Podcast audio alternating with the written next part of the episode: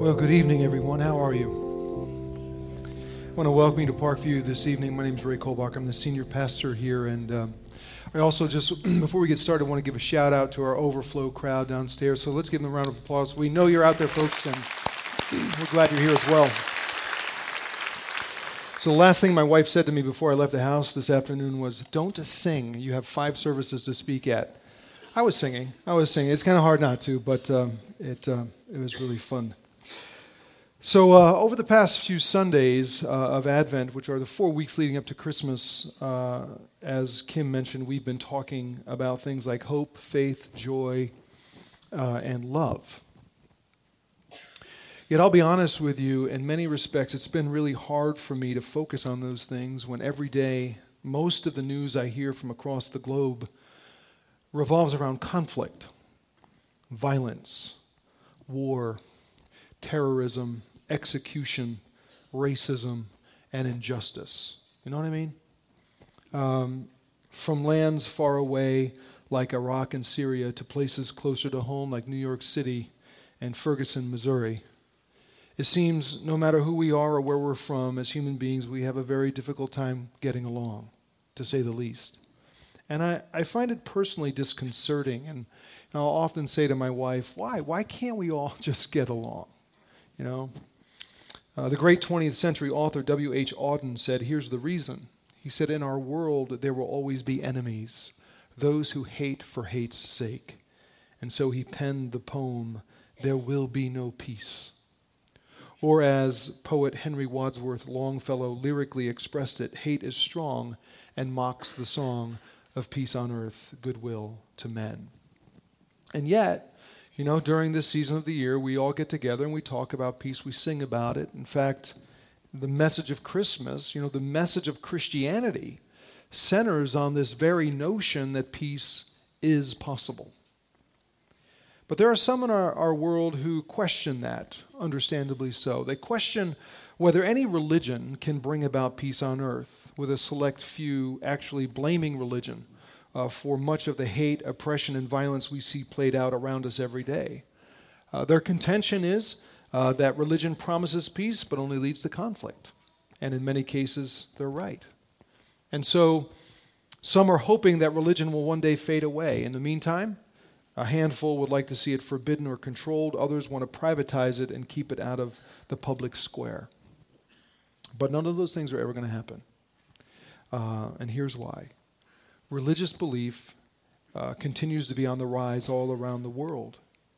Secularism has predicted that as science and technology advances, humanity's need for God will become obsolete and event- eventually diminish. But that isn't happening. The fact is, belief in God is increasing. Man's search to know his creator is intensifying. Even atheist scholars have become believers. Doctor Anthony Flew, known as the greatest philosophical atheist, abandoned disbelief. And just before he died a couple years ago, when he finished his last book, he entitled it, There Is a God: How the World's Most Notorious Atheist Changes His Mind. And with intellectual honesty, Flew argued, the rationality we unmistakably experience, ranging from the laws of nature to our capacity for rational thought, cannot be explained if it doesn't have an ultimate ground, which can be nothing less than an infinite mind. I have to go where the evidence leads me. Here's my point. Religion is here to stay. In terms of forbidding it or controlling it, well, as many of us realize, that's been tried. It's been tried by Soviet Russia, Communist China, Cambodia, North Korea, uh, with the results being the same, just more oppression, more prejudice, more violence. In short, secular attempts at suppressing religion have made matters worse. Uh, in his book, The Twilight of Atheism, Oxford historian Doctor Alistair McGrath writes, the twentieth century gave rise to one of the most distressing, distressing paradoxes in human history. The greatest intolerance and violence were practiced by those who believed religion caused intolerance and violence.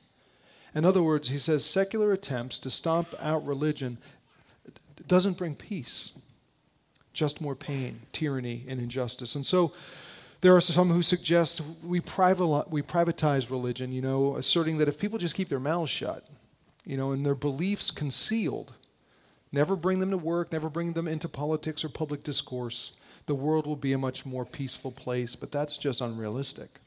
Why?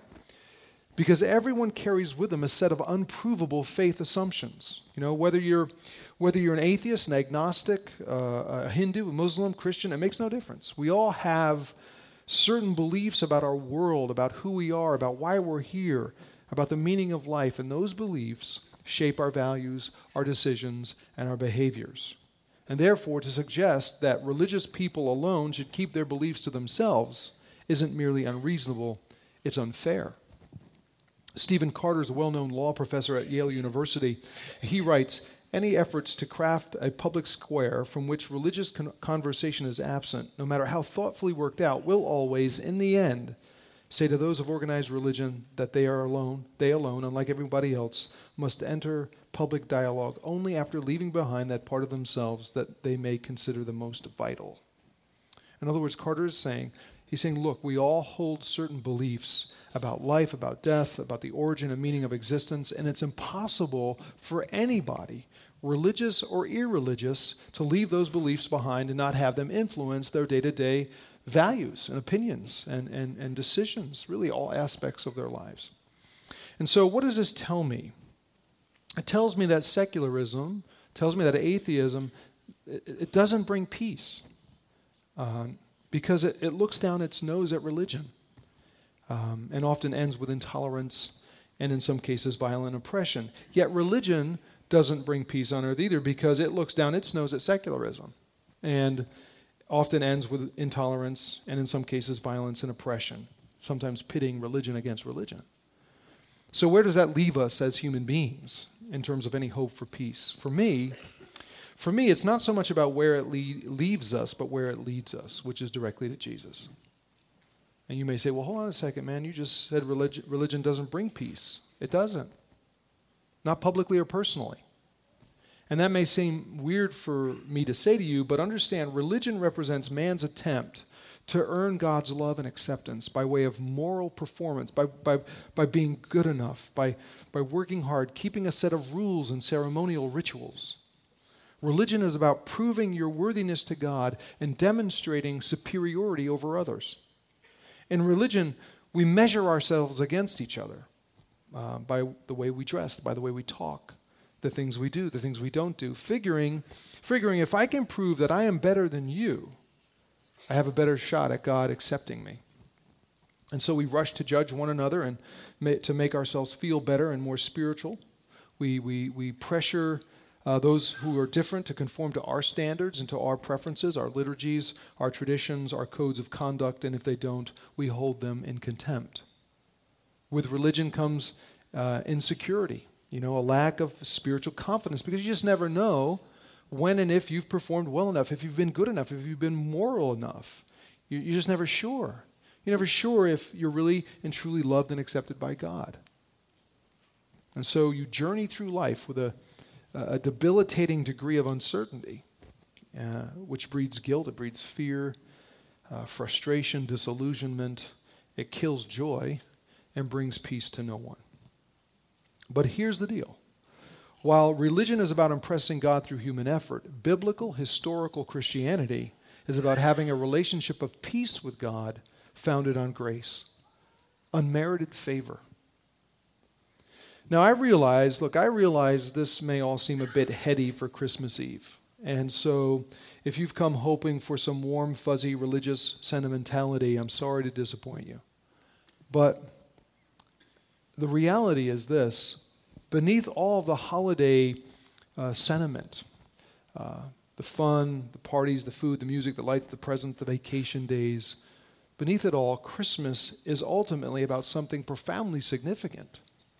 And it calls us to evaluate what we believe. And so my Christmas gift to you is this moment to pause and think. And you might say, well, I'd rather have a coupon for Chick-fil-A or, you know, uh, some nice socks or something like that. And I get that. I get it. But in the midst of all the holiday chaos, it just seems to me we need a moment. You know, we need a moment because in humanity's search for peace, Christianity alone offers what we're looking for. With it comes spiritual security. You know, we can we can be sure of God's love and acceptance and live with a joyful confidence, because where religion is all about you, Christianity says your life is saved by someone else's. It's all about Jesus, who he is, what he's done. It's the work of the Son uh, that brings peace between us and God the Father. And when we understand that, when we experience that reality, that inner peace, it leads to outer peace. Now, I've heard it say, said before, a soul at peace will be at peace with others. And I don't know, that makes a lot of sense to me. So here's my holiday question for you. What do you think about Jesus? Look, no one disputes his life or his impact on history, but many people struggle with his claims, which are definitely unique. Founders of other religions came as teachers, not saviors. They came saying, do this and you'll find the divine. Jesus came and said, I am the divine, come to find you, to do for you what you cannot do for yourselves, graciously rescue you and give you life eternal. Understand, the good news for all people is that we're rescued not by what we do, but by what Christ has done. That's what makes the good news so good. And therefore, Christianity is not a performance deal. It's not religion. It's not irreligion. It's something else altogether, something completely, completely unexpected. And because man cannot flawlessly ascend to God, there's only one logical solution. God himself must descend to us. As incredible and outrageous as it may seem, deity must quite literally, graciously, miraculously enter history and assume the burden of humanity's rebellion in order to redeem us. I mean, it's an, it's a, it's an inconceivable yet magnificently brilliant, even poetic idea. Author and poet J R R Tolkien, who wrote The Hobbit, once said, the incarnation of God is an infinitely greater thing than anything I would dare to write. The story is supreme. The story, it is true. But you know, sometimes at Christmas, as we consider the birth of Jesus, the incarnation, uh, at least me, I find myself wanting to explain the whole event to everybody, you know, to kind of demystify the story.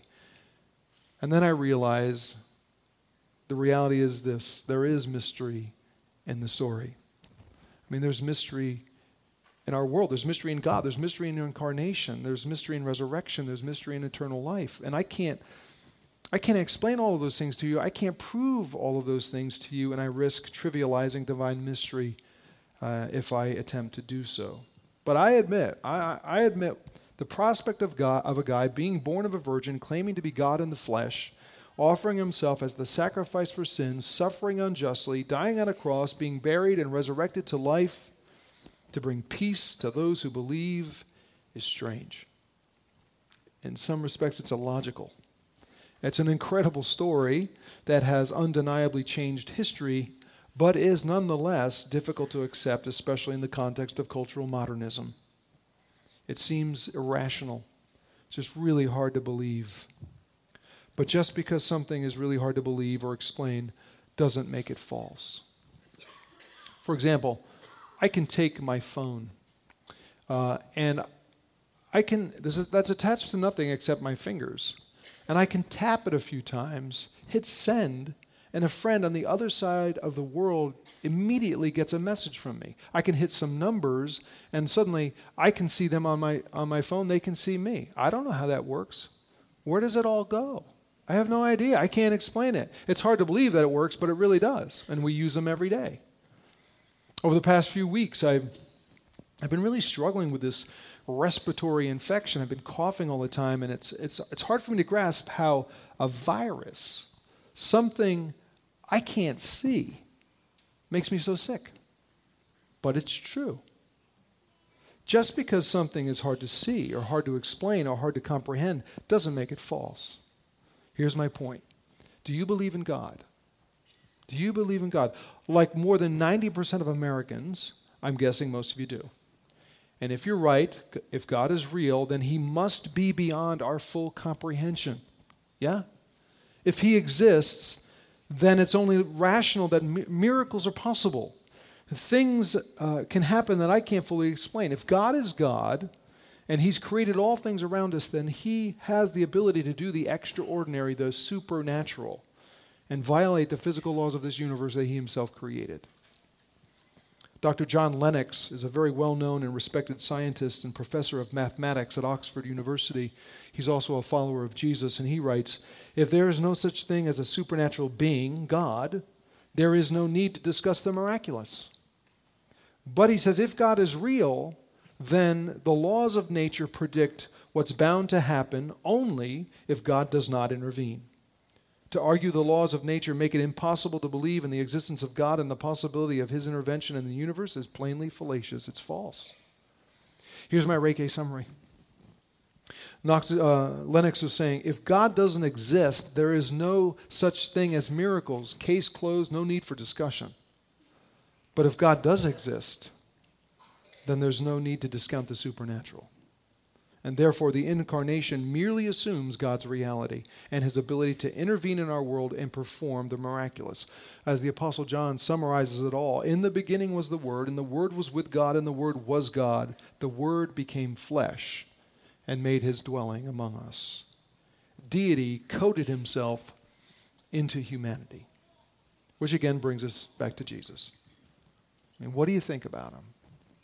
I mean, if he was just a man, then his claims to deity, his claim to forgive sin, his, his claim to bring us peace, all of it, were, it was all nothing more than the rantings of, a, of an insane person. But if he was and is the true Son of God, then his promise to br- bring peace warrants serious consideration. Jesus himself said, "Peace I leave with you. My peace I give you. I do not give as the world gives. Do not let your hearts be troubled, and do not be afraid." Now, maybe it would be, help to clar- uh, be helpful to clarify what's meant by peace, because we often define peace as that moment when everybody stops to reload, you know what I mean? Or it's the absence of conflict, when, when we're not fighting uh, anybody else, and, and that's an important part of it, obviously. But the peace that Jesus offered, the peace proclaimed by angels on the night of his birth, represents more than just a lack of conflict. In fact, remember what the angels said. They said, "Glory to God in the highest and on earth, peace to those on whom his favor rests." And the Greek term that's used there in the, in the original uh, text refers to a tranquility of mind and spirit that transcends all circumstance and finds its basis in a right relationship with God. But notice, this peace doesn't automatically come to anyone, but to who? To those on whom his favor rests. In other words, the application of God's peace is specific.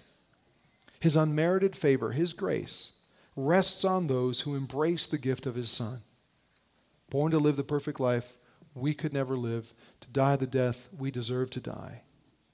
Jesus offers peace from God to those who accept forgiveness. He makes peace with God for those who surrender in faith and brings the peace of God into the lives of those who follow him, a peace that transcends our, our, our circumstances and lasts forever.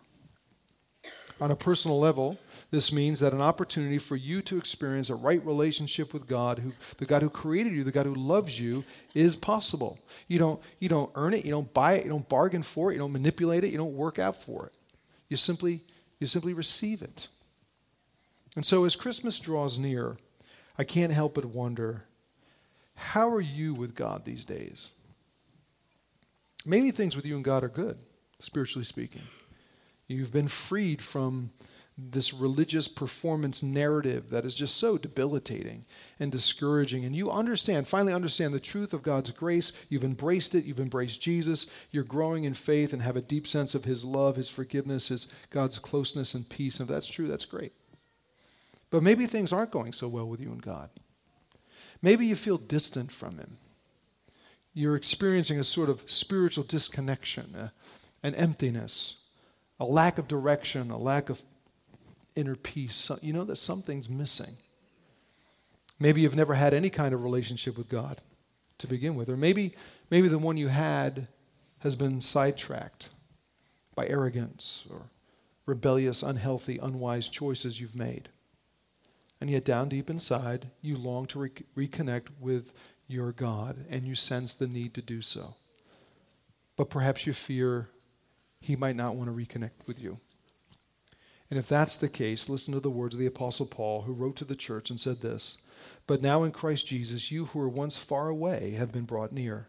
For Jesus himself is our peace and has destroyed the barrier, the dividing wall of hostility. He came and preached peace to you who are far away and peace to those who are near. for through him we both have access to the Father. In short, peace with God is possible.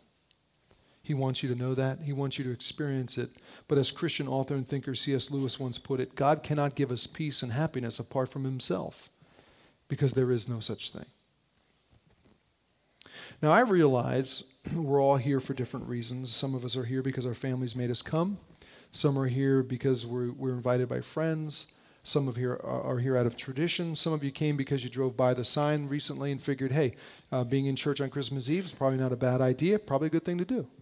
But whatever the reason, uh, I'm glad you made it. And and whether whether you're from a Jewish background or Presbyterian or Roman Catholic or Buddhist or Baptist or Lutheran or Methodist background, or even if even if you have no religious affiliation at all, never have, here's the good news. It doesn't matter. It doesn't matter, because Christmas at its core is not about ecclesiastical affiliations, traditions, or denominations. With Jesus, it has always been about relationship, not religion. It's about grace, not guilt. And so if you remember only one thing I say this evening, remember this. In a world filled with conflict and despair, Christmas is God saying to all of us, I love you. You matter to me, and I want I want you to know me as well as I know you. In short, God says, I want there to be peace between us forever, and that peace is found in and through my Son, the Savior, the light of the world, whose name is Jesus. Let's pray together, shall we?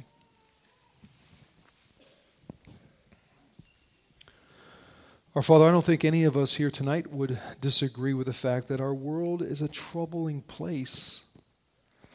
And even in recent days, we've seen such acts of hatred and injustice and violence perpetrated of, uh, by person against person, for whatever the reason. And it just represents the brokenness of our humanity. And in the context of that brokenness, it's only reasonable to wonder, is peace on earth really possible? And Christmas says it is. But not in the way we think, necessarily. Peace comes from you. Peace comes through Jesus. A peace unlike anything the world can offer us. Because of your grace, because of your love, you've sent Emmanuel, God with us, to offer us life. And as we embrace him, as we experience your grace, that inner peace begins to change us. And a spirit at peace is at peace with others. I can't think of anything more our world needs tonight than to experience your peace, the peace of Christ. And so, Lord, we, we want to worship you tonight. Thank you for all you've done. Thank you for your love and grace. Thank you for Jesus. It's him we, we pray. For, uh, we pray in his name. Amen. Jesus said, I am the light of the world. Whoever believes in me will never walk in darkness, but have the light of life. And that's what Christianity is about. It's not about, it's not about your works. It's not about your efforts. It's about the grace of God extended in Jesus. And the only the only way, that you, the only thing you need to do to, to experience it is embrace it and trust in him. And that's what it means to be a Christian. It's not religion. It's about relationship. It's not about guilt. It's about grace. I hope you understand that. And that's the message of Christmas. So I want to thank you for being with us this evening, and uh, I hope you have a great evening, a great a day tomorrow with family and friends. Make sure you, you hug and, and, and kiss and tell those you love that you love them, and uh, you'll have a wonderful time together. Uh, in a moment, we'll, ex- we'll extinguish our candles, and just so you know, there's some receptacles right through the back doors. You can put them in there, okay? But thanks for coming. I hope you have a wonderful rest of the evening. Let me pray for you. And now, Lord, as we go back out into the world, may we go with a, with a, a sense of your peace in our lives, a peace that transcends all understanding, a peace that the world cannot give us, a peace that's found only in Jesus. May your favor rest on your people tonight. May your hand of grace strengthen them and grant them peace. In Jesus' name we pray. Amen. Thanks for being here. Merry Christmas.